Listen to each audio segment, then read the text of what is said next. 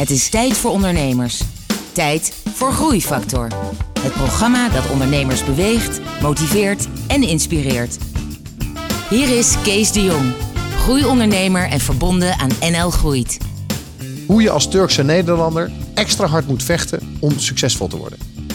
Hoe het oplossen van een maatschappelijk probleem de ultieme driver voor je bedrijf kan zijn. En hoe je door een kwinkslag zomaar 40.000 gulden bij de bank kan lenen.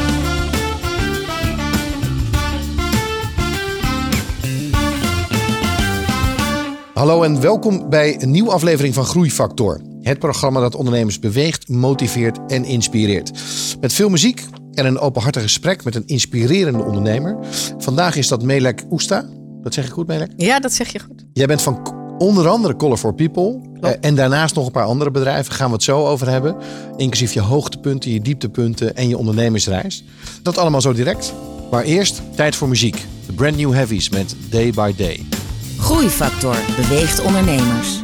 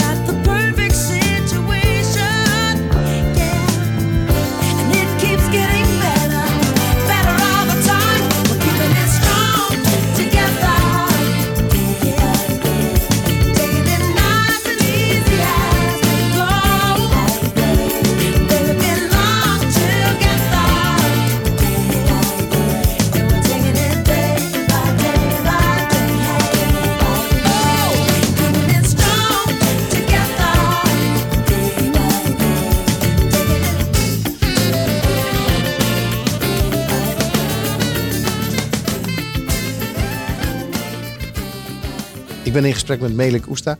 Ehm, um, Melik, jij hebt een bedrijf dat heet Color for People. En daarnaast heb je nog twee andere bedrijven. Eh, je hebt peer-to-peer. Ja. En dan nog een stichting eigenlijk, eh, Learn Together. Ja, klopt. Eh, en daarnaast doe je nog heel veel andere dingen. je bent bestuurslid bij Eén Land, Eén Samenleving. Ja, klopt. Volksbank, zag ik nog iets?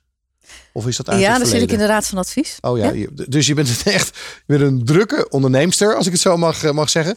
Maar eh, laten we eh, beginnen met Color for People. Mhm. dat, dat je even kort omschrijft wat je daarmee doet. Ja, Colorful People is een search- en adviesbureau dat zich gespecialiseerd heeft in eh, eigenlijk diversiteitsvraagstukken. En wat verstaan we daaronder? Dat gaat dan eigenlijk over hoe organisaties kunnen zorgen dat ze een, divers samengesteld personeelsbestand krijgen. Ja. En daar Dus- helpen we dus, daar recruteren we mensen op.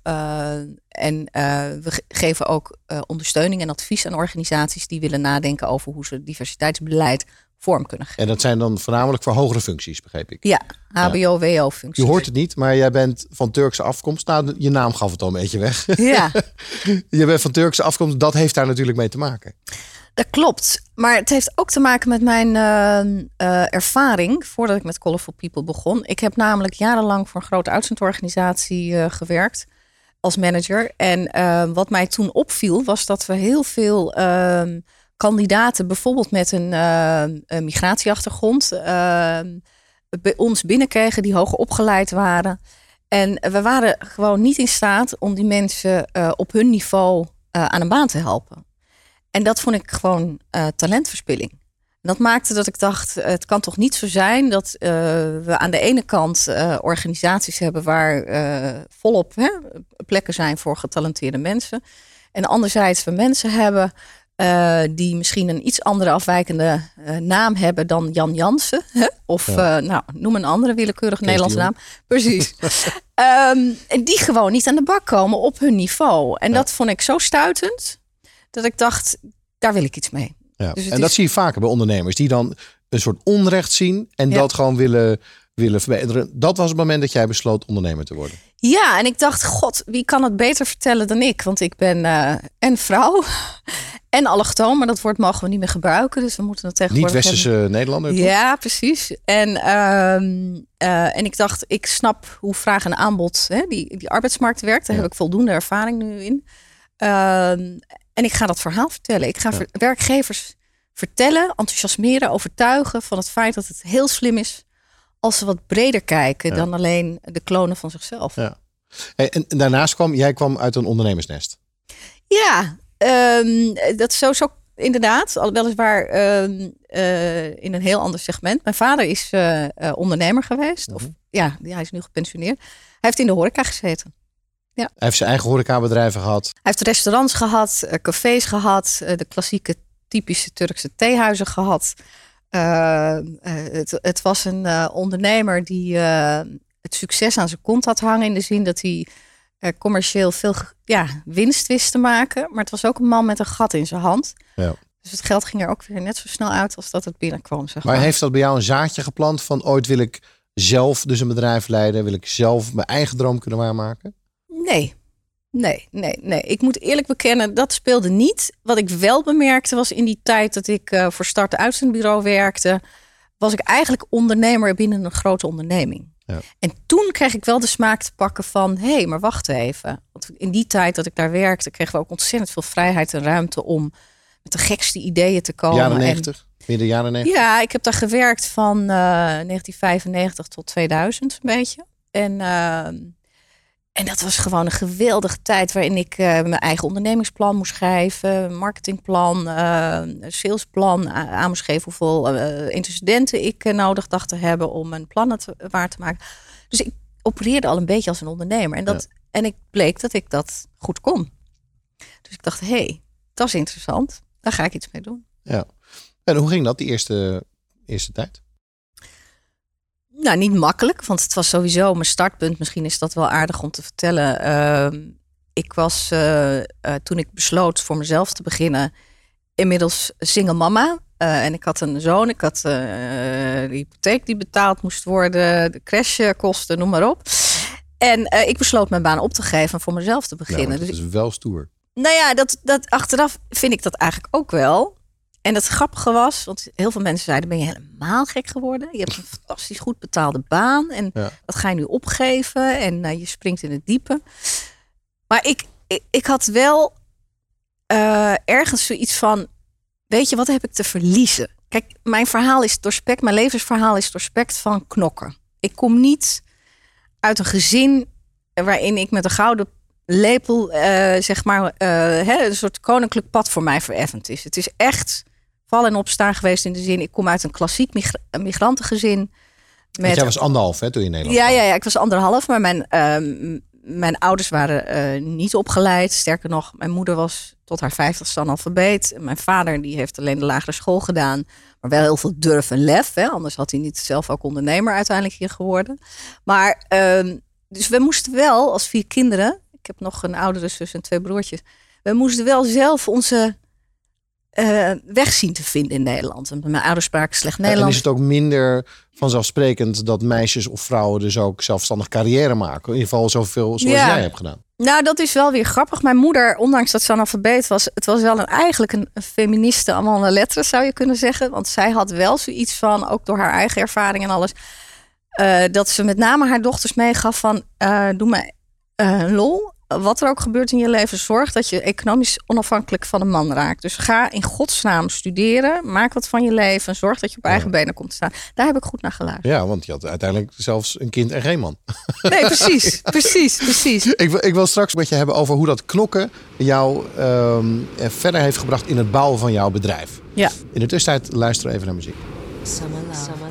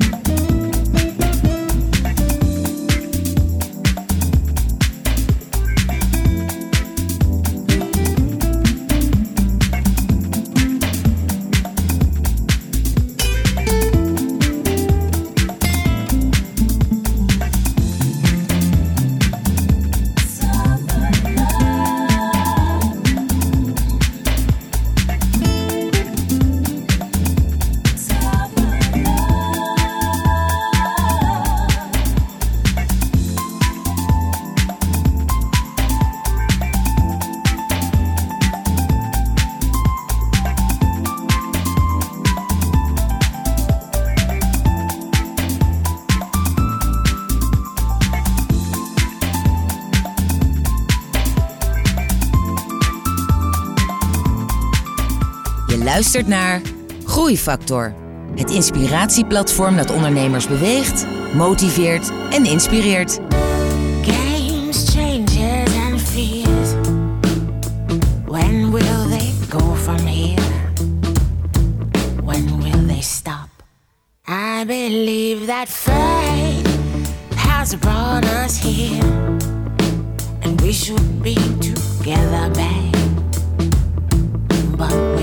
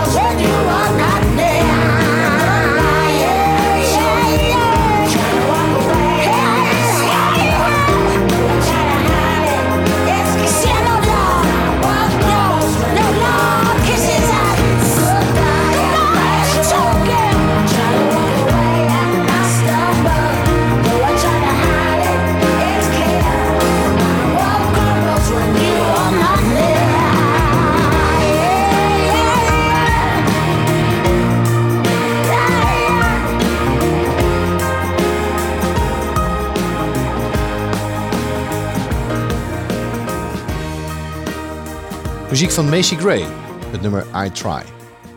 Ik ben in gesprek met Melik Usta van Colorful People.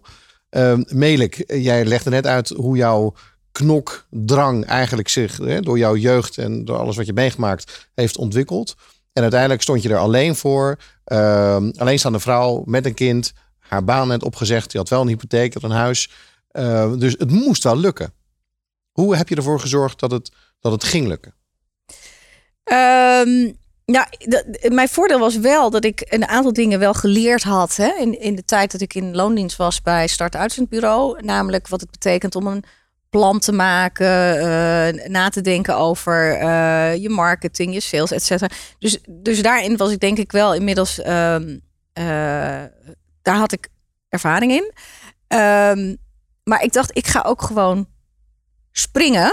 En ik zie uiteindelijk, weet je, wat heb ik te verliezen? En ehm, dus het, ik dacht, weet je, als het niet lukt, dan kan ik altijd nog solliciteren. En dan, ik kom wel op mijn pootjes terecht. Ja. Want ik ben niet vies van je, hard werken. Dat was je vangnet. Ja, ik dacht, en nou ja, en, en ik deed nog iets. Dat is wel een leuke anekdote. Ik had op een gegeven moment in de krant een interview gelezen met Rijkman Groening, was dat nog, toen hij CEO was van de ABN AMRO. En ik bankierde bij de ABN. En er was een interview met hem waarin stond dat ehm, vrouwelijke ondernemers en met name ook eh, migranten ehm, niet makkelijk aan krediet kwamen. En ik had voor mezelf al bedacht van, kijk, ik moet natuurlijk wel op het ergste voorbereid zijn. Dat bedrijf van mij gaat natuurlijk niet op dag één al winst genereren en omzet maken. Dus ik moet gewoon een buffer hebben. En ik had dat geld niet klaarstaan op, op mijn bankrekening. Dus ik dacht, ik moet naar de bank. Ik ga eh krediet eh, aanvragen. En in dat interview werd hij dus behoorlijk kritisch aan de tand gevoeld eh, van eh, meneer Rijkman Groen. Hoe zit dat? Want dit is de ervaring die we uit het veld ophalen. En toen zei hij, als dat het geval is, dan is dat heel slecht. En dat is niet de bedoeling. Ik denk, is mooi. Dat Ja. interview knip ik uit. En dat leg ik bovenop een ondernemingsplan wat ik meeneem naar de bank. En ik heb toen 40.000 gulden, want we hebben het nog over het guldentijdperk. 40.000 gulden krediet aangevraagd. Ik denk, nou, daar kom ik een half jaar wel mee door. Ehm, en dan moet ik echt gewoon omzet gaan maken. Ja. Maar laat ik een buffer voor een half jaar. Want... En daarmee ging ik naar de accountmanager van de ABN. En ik lichtte dat plan legde ik eh, op tafel. Met gelijk dat interview erbovenop. En ik zei quasi grappend. Ik zeg, oh by the way, dit interview heb jij vast ook gelezen. En dit gaat mij natuurlijk niet gebeuren hier, hè? maar goed, ik En? had gewoon een doortimmerd verhaal. En ik heb gewoon een krediet gekregen waar ik, om vroeg. Maar is echt serieus? Ja, dit Want tegenwoordig echt- zou dat echt nooit meer lukken. Als je zonder omzet, zonder klant, met een leuk verhaal bij een bank komt. Dat je 40.000 eh, Nou, of euro krijgt. Ja, Heb je ja. goed gedaan. Dat vond ik ook. Ja. En ik had gewoon een goed verhaal. En die man die dacht, ja, hij stelde mij best wel een aantal kritische vragen. Maar daar wist ik wel, denk ik, goed antwoord op te geven. Dus je moet je zaakjes wel voorbereiden. Dat Ja. was wel wat ik al goed in mijn hoofd had. Vertel eens over de, over de groei in het begin van je bedrijf. Ehm, nou, dat was eh, niet direct natuurlijk gelijk. Maar ik, wat ik net zeg, ik, ik had geprognotiseerd, dat was misschien wat optimistisch, maar dat ik na maand drie ongeveer toch wel een paar plaatsingen zou gaan realiseren. Ja. En eh, de grap was dat ik mijn eerste plaatsing bij mijn eh, accountant, eh, bij mijn boekhouder, zeg maar, wist te maken. Want je begint toch in je eigen kringetje. Want ja, je moet een netwerk gaan bouwen. En Ja. welke werkgever kent je nou en gaat jou opdrachten geven? En, en aan de aanbodzijde, zeg maar de mensen die je kon plaatsen, dat, dat was voldoende. Die waren, er Nou, waren dat- voldoende mensen in jouw... Nee, dat was ook niet het geval. Dus ik dacht, hoe ga ik dat nou in godsnaam aanpakken? Want, ehm, en toen heb ik daar iets slims, denk ik, op bedacht. Ik dacht, weet je wat? Ik ga eh, een aantal mensen zodanig interviewen dat ik hele scherpe profielen van ze krijg. Dat zijn dan mensen die een, toe zijn aan een volgende stap. Of ja, dat waren mensen die toe waren aan de volgende stap. Zeven mensen om precies te zijn. Die ik toen met een uitgebreid profiel, je zou bijna kunnen zeggen, als een soort assessment rapport heb gemaakt. Met hen ook goed in kaart heb gebracht van bij welke organisatie zou jij nou goed kunnen passen en welke functiegroepen. en ik ben heel gericht met die profielen werkgevers gaan benaderen. Dus ik heb het proces omgedraaid. En ik, ja, en ik heb wel een mate van brutaliteit. Ik, ik weet over het algemeen wel eh, nou, in contact te komen, zeg maar. Dan moet je ook af en toe wat slimmigheid in bedenken wat je dan doet. Maar, en zo ben ik eigenlijk begonnen. En langzamerhand begon dat database eh, aan te vullen. Toen hadden we nog geen LinkedIn.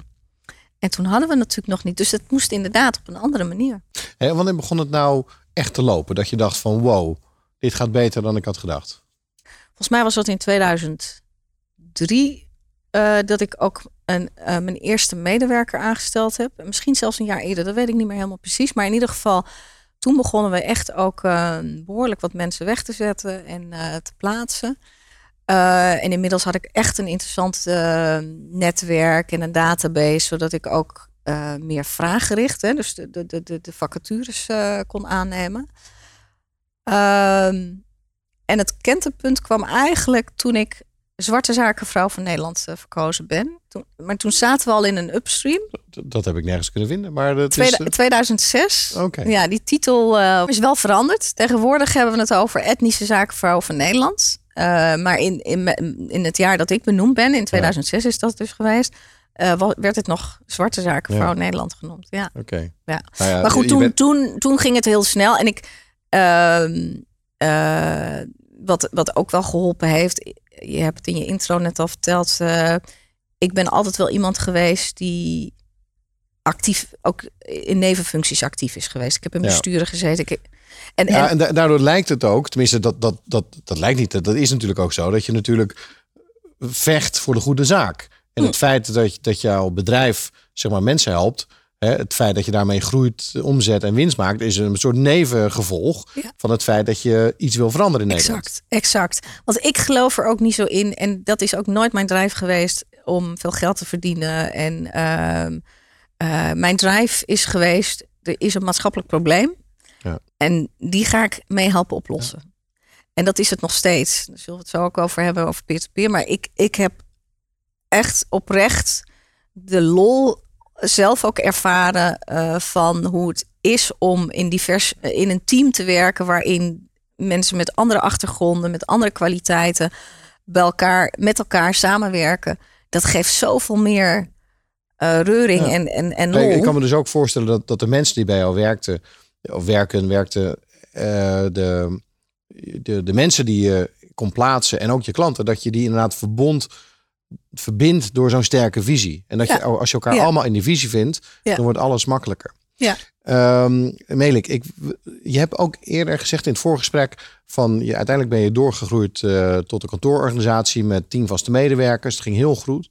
En je eindigde ermee. En eigenlijk wil ik nu nooit meer mensen vast in dienst hebben. Dus daar zit een heel mooi verhaal achter. We gaan eerst naar muziek luisteren en daarna naar jouw verhaal.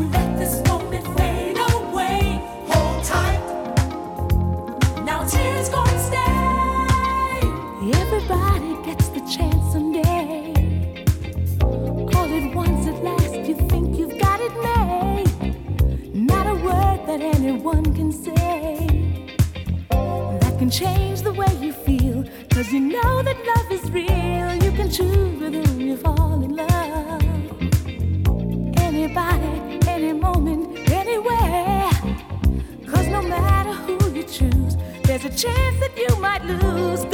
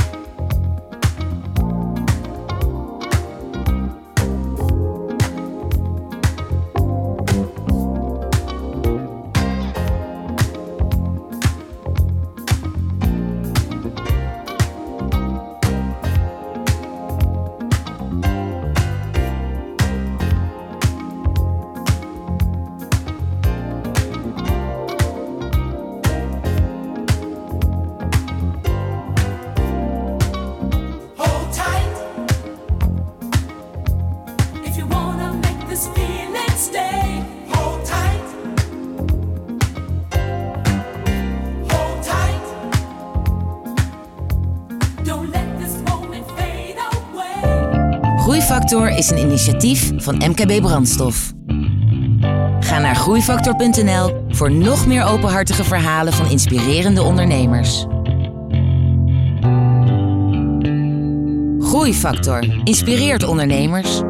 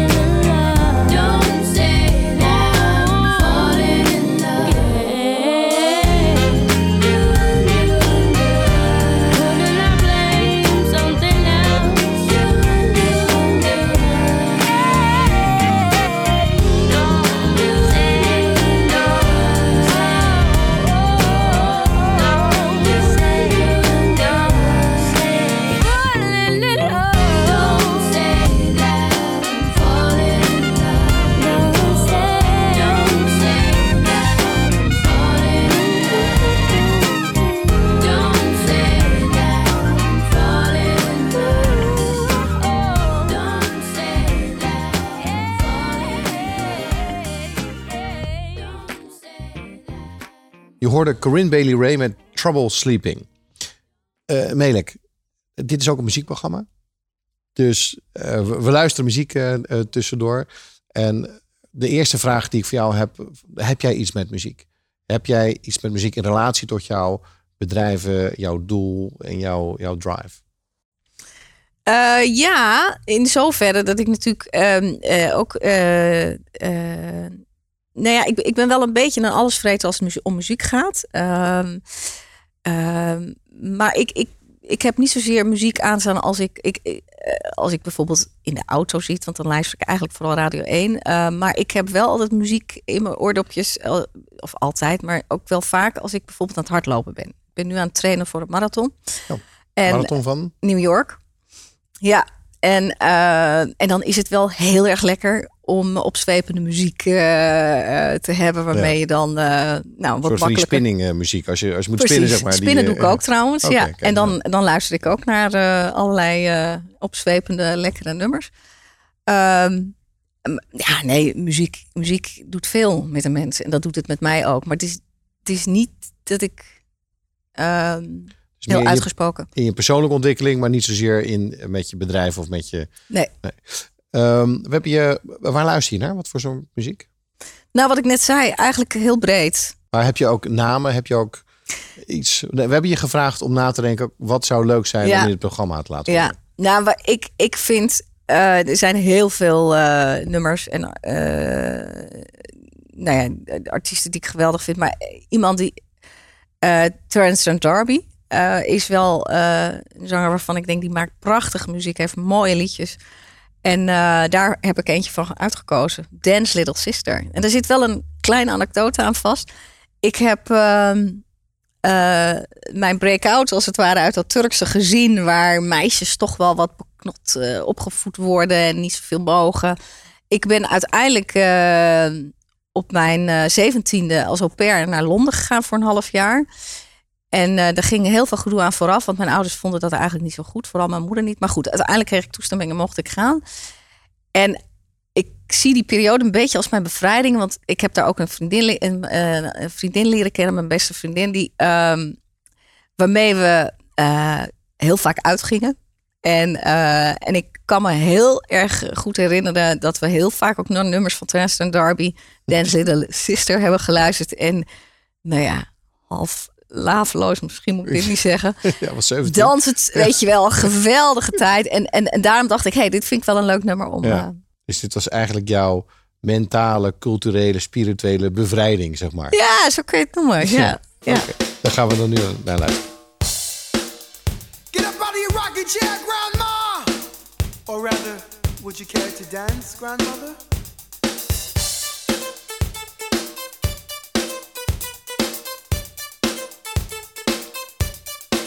Do, do,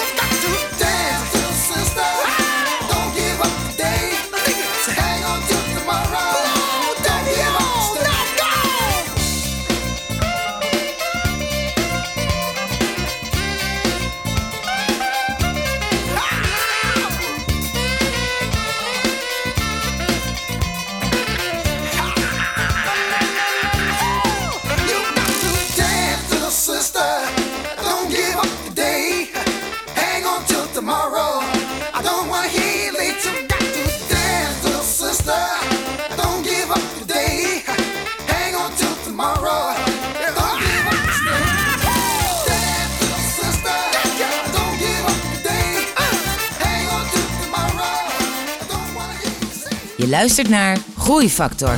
Openhartige gesprekken met inspirerende ondernemers.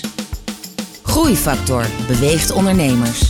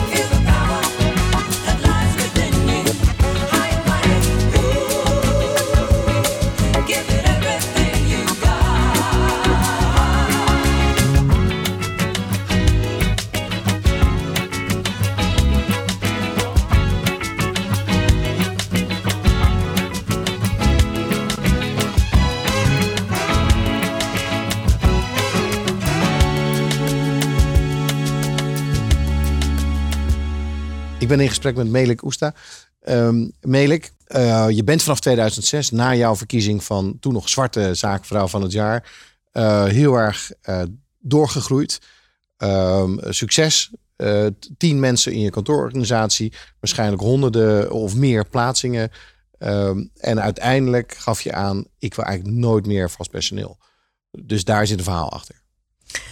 Ehm, ja, nou ja, wat, ik, wat ik heb meegemaakt is dat ik ehm, eh, inderdaad na mijn verkiezing enorm ben gegroeid. En het kon allemaal niet op. Eh, we konden de opdrachten echt gewoon niet aan. Zo, zo goed ging het. En toen kregen we natuurlijk de crisis in 2008. Eh, en dan moet ik zeggen dat ik het nog wat langer met mijn bedrijf volgehouden heb. Omdat wij ook veel opdrachten voor de Rijksoverheid en ook lokale overheid en de non-profit sector zeg maar uitvoerden. En die zijpelde altijd wat na. Hè? Die, dat zie je vaker als het Ja, eh, economisch minder gaat. effect. Precies. Dus eh, dat was wel een soort redding voor ons nog. eh, dus tot 2010, want toen heb ik nog een, een spetterend feest gegeven. Ons tienjarig jubileum gevierd. Eh 15 in Amsterdam afgehuurd. En geweldig mooi feest gegeven met elkaar. Maar daarna kwam echt de klad erin. En toen had ik wel tien eh, toch wel goed betaalde consultants in dienst. Die eh, elke maand gewoon eh, ja, een paycheck zeg maar moesten ontvangen. En het, ik zag gewoon die omzet naar beneden kelderen. En dat heeft, ja, dat gaat je niet in je koude kleren zitten. En we waren een sterk team, een goed team. Maar we waren gewoon niet in staat om voldoende die opdrachtenportefeuille gevuld te houden. Maar, Dus- maar wat, wat deed je in het begin toen je dat zag? Dacht je eerst van oké, kom nog wel goed, kom nog wel goed, kom nog wel goed? Of had je gelijk zoiets, nee, ik moet gelijk ingrijpen? Nee, ik heb denk ik de klassieke fout gemaakt om te denken: het komt wel goed. Ja. En eh, wel steeds eh, proberen in gesprek met mijn mensen te kijken van hoe kunnen we het tij keren? Wat kunnen we doen? Hebben, zijn er nog creatieve dingen te bedenken? Hoe we toch in die markt ontstaande kunnen houden? Maar ja, met zo'n crisis, weet je, was het hele thema diversiteit van de agenda bij organisaties. Ja. Dus eh, ja, belangrijk, maar nu even niet. Nee, exact. exact.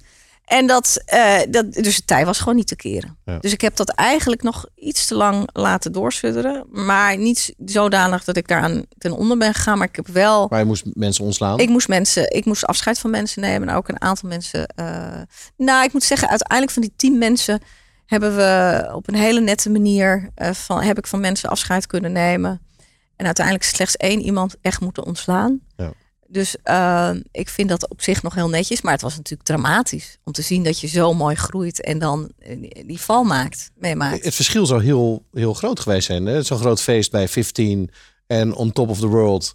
En iedereen klapt eh, naar je. En vervolgens eh 15 maanden later zit je in het putje. Ja, Hoe heb je dat ervaren ook richting de omgeving? Richting je familie, richting mensen om je heen? Snapte die dat?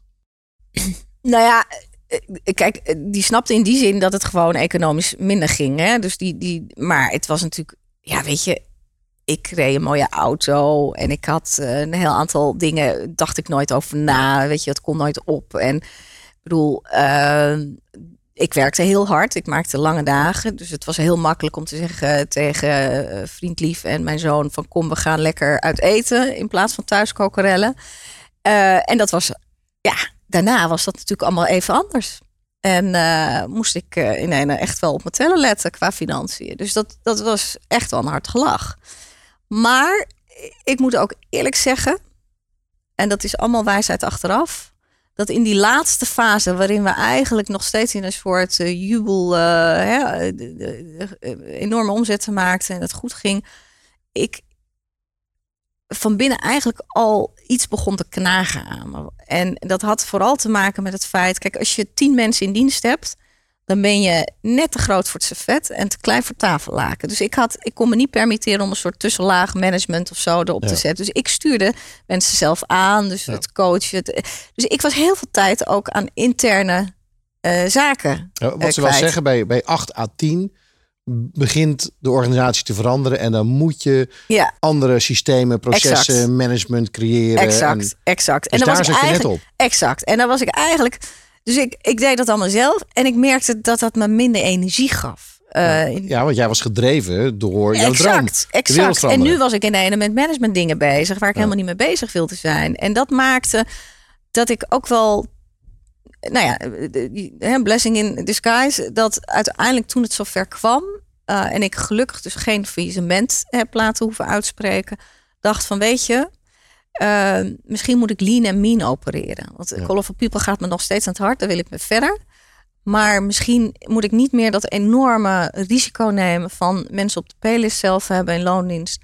Maar moet ik gewoon een netwerkorganisatie Ja. worden. En dat past ook bij deze tijd. Heel Ja. prima. En, en nu heb je allemaal netwerkers in dienst. Ja. Tenminste, niet in dienst, maar die, Nou ja, waar ik mee eh, inderdaad die werken mee samen op een soort ZZP-interim Ja, basis. die huur eh, ik in en die, eh, daar doe ik eh, ge- eh, ge- afgeronde gerichte opdrachten mee. Dan weet ik ook van hé, hey, dat is een klus.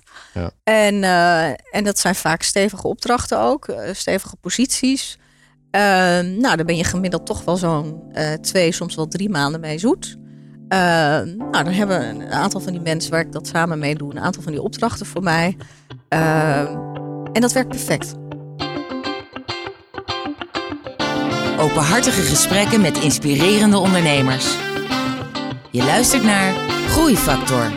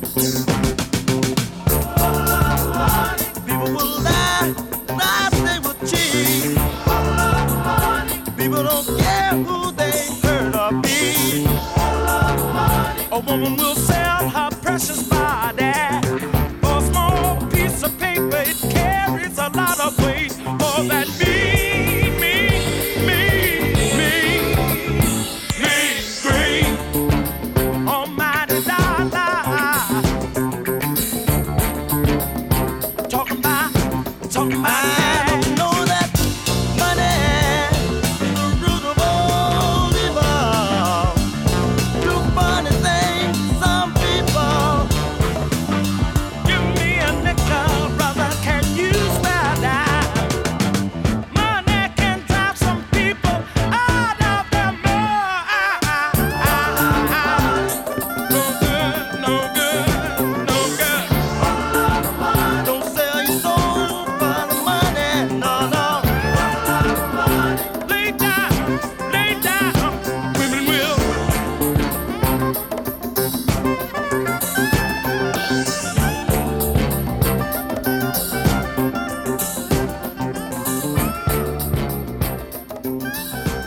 Love of Money, die OJ's.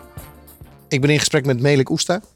Even nog terug naar eh, die fantastische bankrelatie eh, die jij had.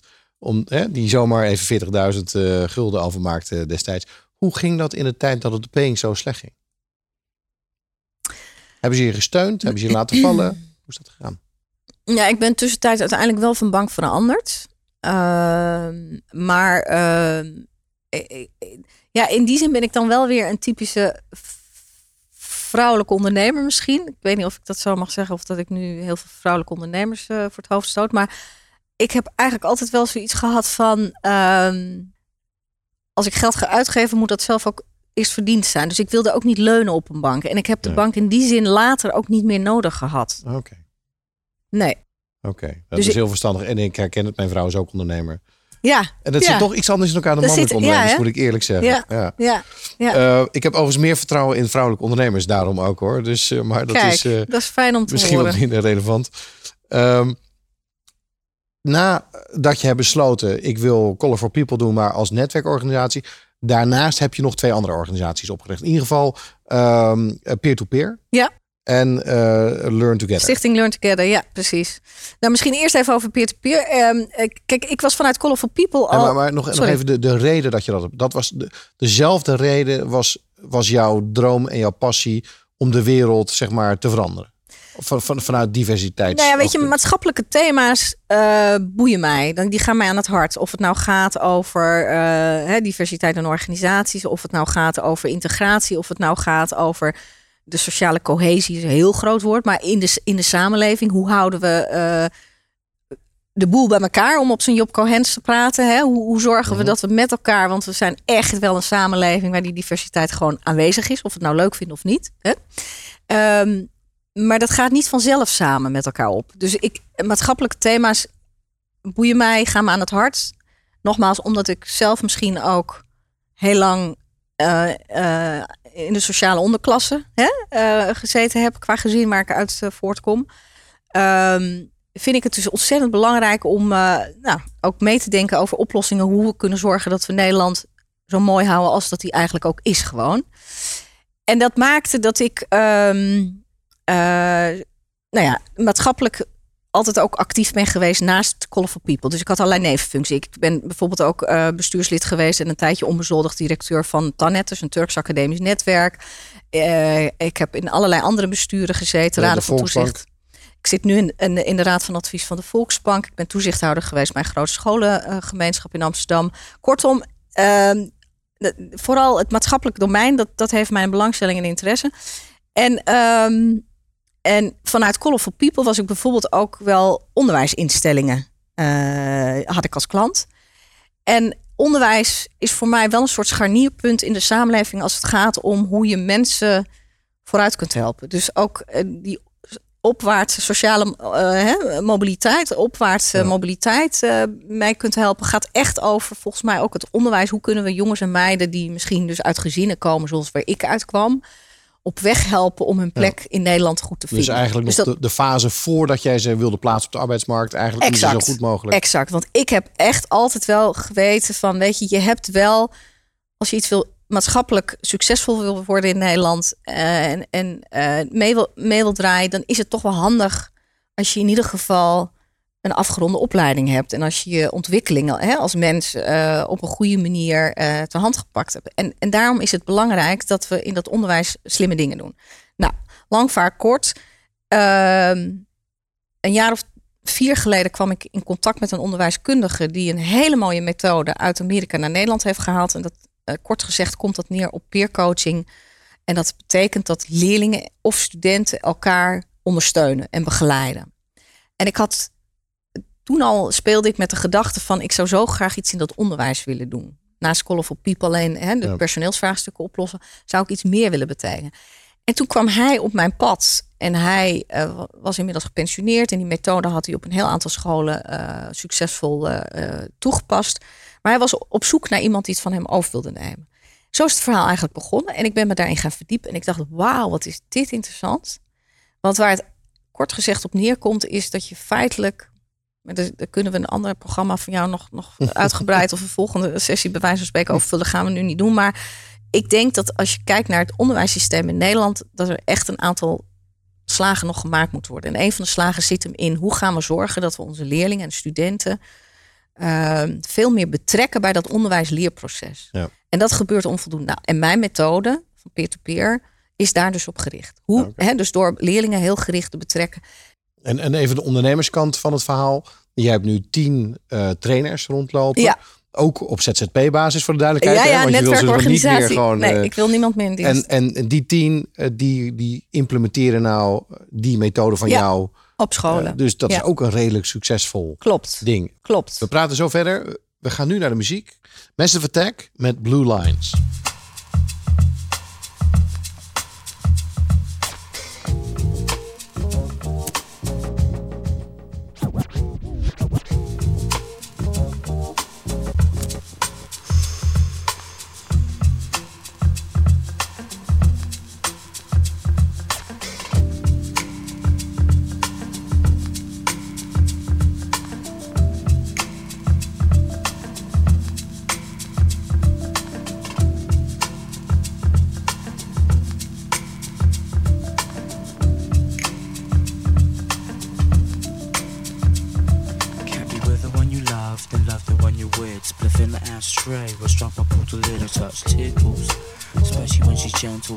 But I hear words Cause I slide the instrumental, keep the girl at a distance Moves are very hazy, the sunshine in my life The way I did is shady Skip hit data to get the antimatter. Blue lines are the reason why the temple had to shatter. To the sound of silence, surrounded by the mass. The faces on the pavement of the strangers that I pass. The ones I'm looking back to see if they are looking back at me. Are you predator or do you fear me?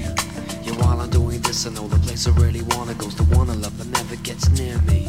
It's a beautiful day, but it seems as such Beautiful thoughts, words I dream too much Even if I told you, you still would not know me Tricky never does, Adrian mostly gets lonely How we live in his existence, just being English upbringing, background Caribbean It's the way that we ability, sharing a soliloquy, pick up the broken thread for flexibility.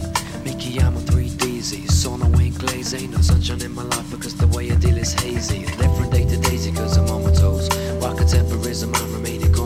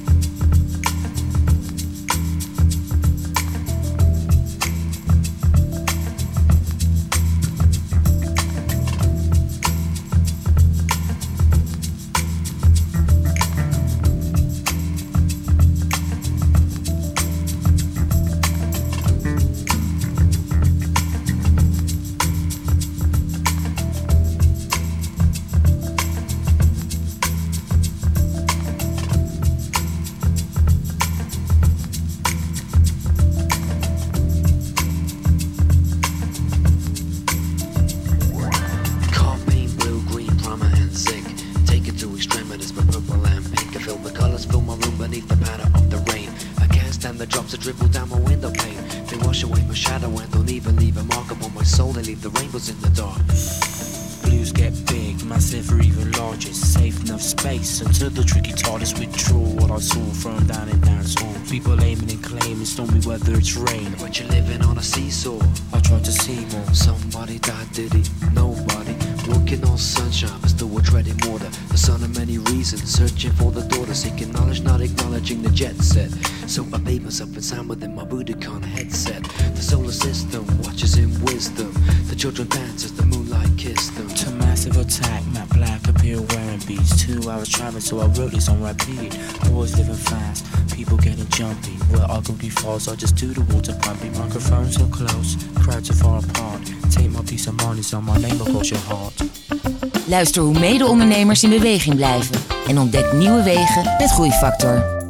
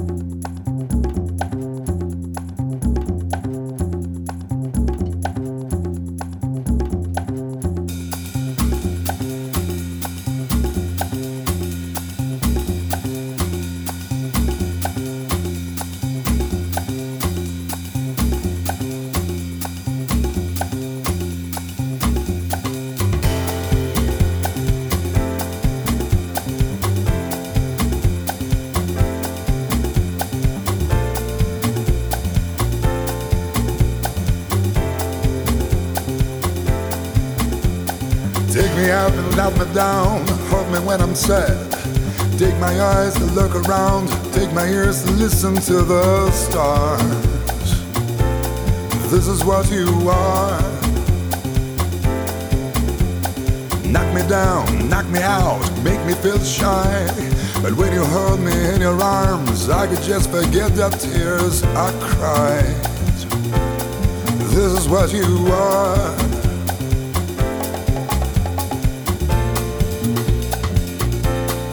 This is what you are.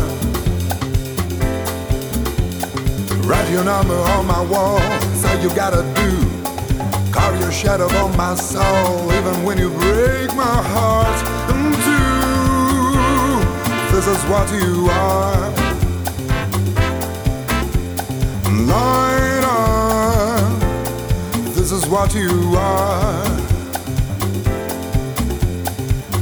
Shine a light, a light, a light. Shine a light, a. Light a light,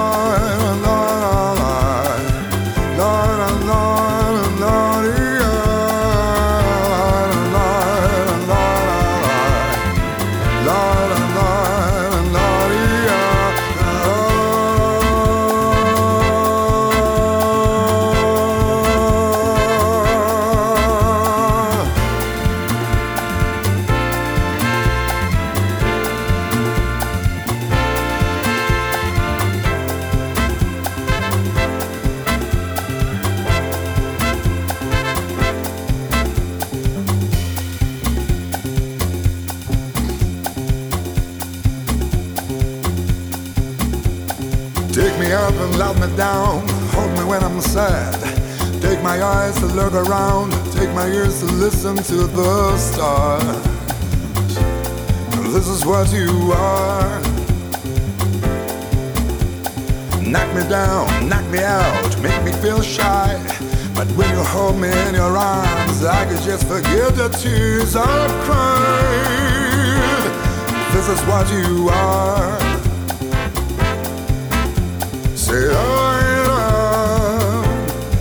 This is what you are. A liar. This is what you are. Oh,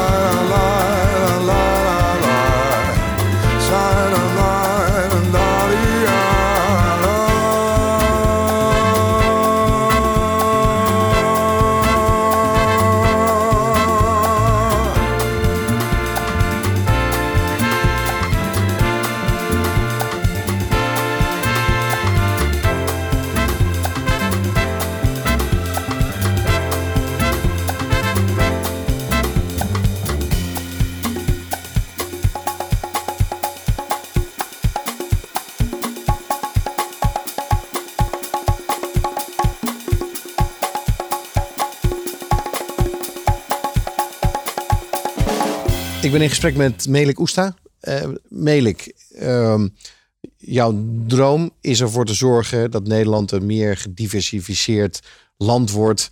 eh, zeker ook in het bedrijfsleven. Ik werk heel veel met groeiondernemers.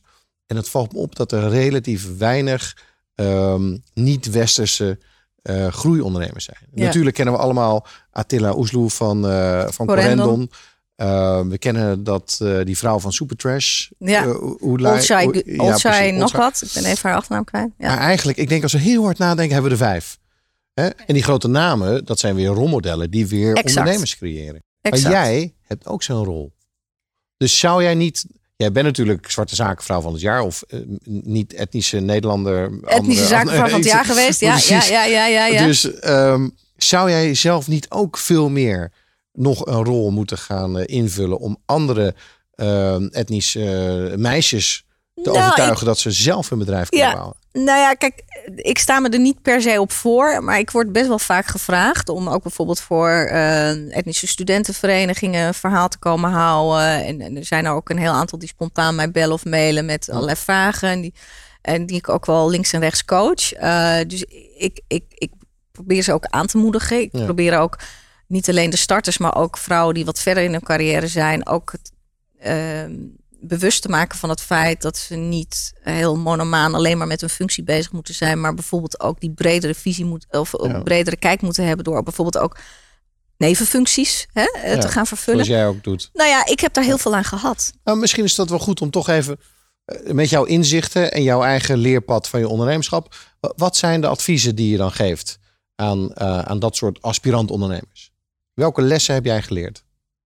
Nou, weet je, wat je doet, moet je goed doen. Dus ik, ik eh, vind ook wel eh, dat je je zaakjes op orde moet hebben. hè. Ik vertelde net mijn verhaal over dat ik wel, voordat ik naar de bank ging, een goed ondernemersplan had geschreven waar ik goed over nagedacht en heb. een Dus- klantenknipsel onder. en een knal, precies. Dus maak hem ook inderdaad daar wat kan, eh, wat luchtig en ludiek, maar met een knipoog. Maar ik, eh, ehm, en vooral als het gaat om vrouwelijke ondernemers, dan ligt het vaak overigens niet aan die voorbereiding. Dat zit wel snor, maar het zit er misschien ook een beetje in, in durf en lef en durven springen. Want en zo heb ik wel een aantal ondernemers geïnspireerd eh, die. eh, eh, die, die inderdaad een baan hebben opgezegd en ook ondernemers zijn geworden. omdat ik zei van wat heb je te verliezen? Je bent hoog opgeleid, je bent een slimme vrouw. Ja. Je hebt een aantal, je hebt een droom. Ga ervoor. Dus ik, ik, ik zou. het leven is veel te kort om je dromen niet waar te maken. Dus die moet je vooral najagen. Het is heel cliché, springen maar durven springen. vind ik een hele mooie. Durven springen. Oké, dan, dan hebben ze gesprongen.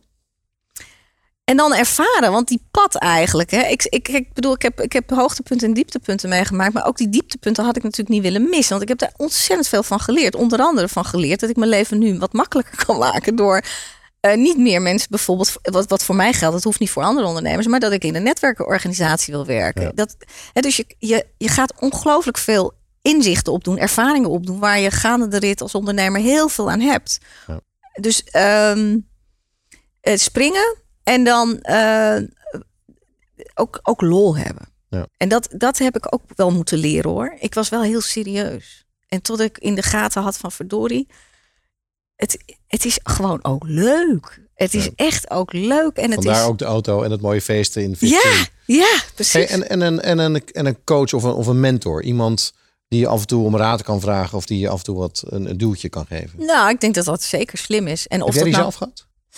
Ik heb het eh, ook wel georganiseerd. Niet zozeer in, in de zin dat ik één coach heb gehad. Ik heb altijd me wel omringd. Dat heb ik echt als kind al. Want dat, dat, heb, dat is- had ik wel in de gaten. Je, je komt er niet alleen. Dus je moet ook zorgen dat je eh, je- ideeën toetst, eh, nieuwe dingen leert, eh, door wel je te omringen met of dat nou één coach is of meerdere mensen in- waar je af en toe eens een gesprek mee hebt, of dat nou een serviceclub als een Rotary is of ik bedoel, daar heb ik ook veel aan gehad door, door bijvoorbeeld ook. Ben jij lid van de Rotary? ik ben heel lang lid van de Rotary geweest en totdat ik op een gegeven moment niet het meer kon die oude opbrengen. grijze elk- mannen dacht je op een gegeven moment van nou dat... eh, nou, dat, dat viel in mijn club heel erg mee. Dat is ook wel een vooroordeel over een aantal Rotary Oh, ja. Dus ze zijn er, de grijze oude mannen, absoluut. Ze, ik geloof dat er zelfs nog clubs zijn waar alleen maar mannen toegestaan zijn. Maar er zijn ook wel echt hele leuke clubs. En ik had zo'n leuke club waar ik, me, waar ik jarenlang eh, lol van heb gehad. Maar het is niet goed, zo dat het jouw dus- advies is naar, naar de etnische uh, Nederlanders dat je zegt word lid van de Rotary. Want is, eh, Nou, dat zou voor het netwerken overigens niet eens zo verkeerd kunnen zijn. Ik, ehm, maar, maar überhaupt eh, netwerken en Ja. inderdaad ook je, je licht opdoen bij iemand, eh, een, een, een rot in het vak. Hè? Iemand die gewoon al eh, zijn sporen verdiend heeft als ondernemer. Ja, ik, die heb ik echt wel gehad. Ik heb echt wel met een aantal ervaren ondernemers eh, met enige regelmaat eh, een borreltje gedronken Ja. of eens afgesproken. Oké, Ja. Nou, dat, dat, dat klinkt als een, ook een heel mooi zeg maar, laatste inzicht of, eh, of, of les. Ehm, ik wil je enorm bedanken voor dit, voor dit gesprek, Melik. Ik zie een gepassioneerde vrouw ehm, en een voorbeeld voor veel andere ondernemers. En, en denk ik ook een voorbeeld voor eh, aspirant ondernemers. Dus eh, ik wil je bedanken voor dit interview. Jij ook bedankt. En voor de luisteraars, je luistert naar Groeifactor. Graag tot de volgende uitzending van Groeifactor. Groeifactor is een initiatief van MKB Brandstof. Ga naar groeifactor.nl voor nog meer inspirerende verhalen van mede-ondernemers. Groeifactor beweegt ondernemers.